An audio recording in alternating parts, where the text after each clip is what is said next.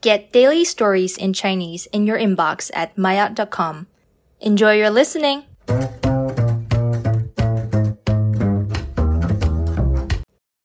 玛雅高级胡服骑射。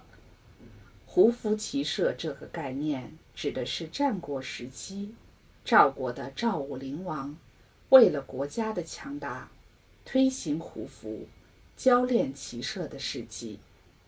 提起赵武灵王，可能大家还觉得比较陌生。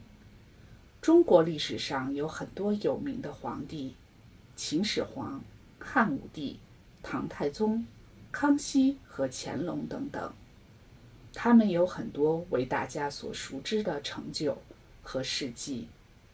但是，一百多年前，中国近代伟大的思想家梁启超先生写过一篇文章。叫《皇帝以后第一伟人赵武灵王传》。为什么赵武灵王得到梁启超先生如此称赞呢？其中一个非常重要的原因，就是他推行的胡服骑射。胡服骑射的推行，使得赵武灵王成为战国七雄中唯一可以和秦国争霸的战国诸侯。我们来看一下什么是胡服和骑射。胡服是古代中原人对西北各族的胡人所穿的服装的总称。这些服装和中原汉族人穿的宽大的衣服有很大差异。衣身很紧，扎皮带，脚穿皮靴。而骑射指的是骑在马上射箭。是西北游牧民族的一种技能，有别于中原地区传统的徒步射箭。如果我们看一下战国时的历史地图，就会发现，赵国是处于中原地区的北端，邻国众多，随时有可能和赵国发生战争。赵国要在这么一个危机四伏的环境中生存下去，就要增强军事实力。赵武灵王提出了自己的见解：增强军事实力，就一定要推行胡服骑射。但是这个提议却遭到了几乎所有赵国官员的反对。大家认为，我们地处中原，是华夏文明的中心。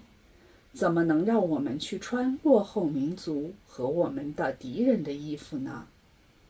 说到这里，大家可能就理解了，改穿胡服是一种被侵略者统治的象征。当然，大家会强烈反对了。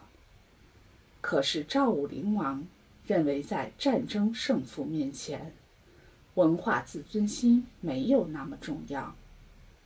如果反对胡服是出于文化自尊心，反对骑射背后就有着经济上的原因。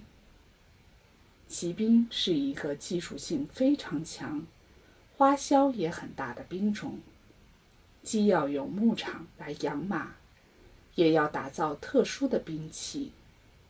在战国时期，养一个骑兵的钱，足以养活十个步兵。可想而知，要拥有一支骑兵部队的经济成本是多么昂贵了。所以，我们就不奇怪，为什么赵国的官员们都反对胡服骑射了。面对大家一致反对，赵武灵王也犹豫过，但他看到了推行胡服骑射所带来的利益。还是决心实行改革。他的目标很明确，得到胡人的地盘。这个目标不实现，赵国就没办法生存和发展。而胡服骑射是帮助他实现这个目标的基础。为了得到大家的认同，赵武灵王挨个劝说自己的官员。晓之以理，动之以情，没有通过任何强硬的手段争取支持。这不仅说明了赵武灵王的威信和品德，也说明了当时赵国人的胸襟还是很开阔的。第二，他以身作则，从自己做起，亲身体验胡服骑射。此外，他还亲自率军南征北战，全身心地投入到这场改革中。所以。赵国的这场改革非常彻底。一个本来是多民族杂居的赵国，由于胡服骑射的改变，胡人的歌舞、医药、服饰，包括语言，都得到了更大范围的普及，改变了赵国的形态，也推动了各民族的融合。经过这次改革，赵国成为了军事强国。胡服骑射是中国古代军事史上的一次大变革，被历代史学家传为佳话。特别是赵武灵王以敢为天下先的进取精神，这次改革对以后中国社会的发展都产生了积极的影响。胡服骑射的故事也告诉我们一个很重要的道理。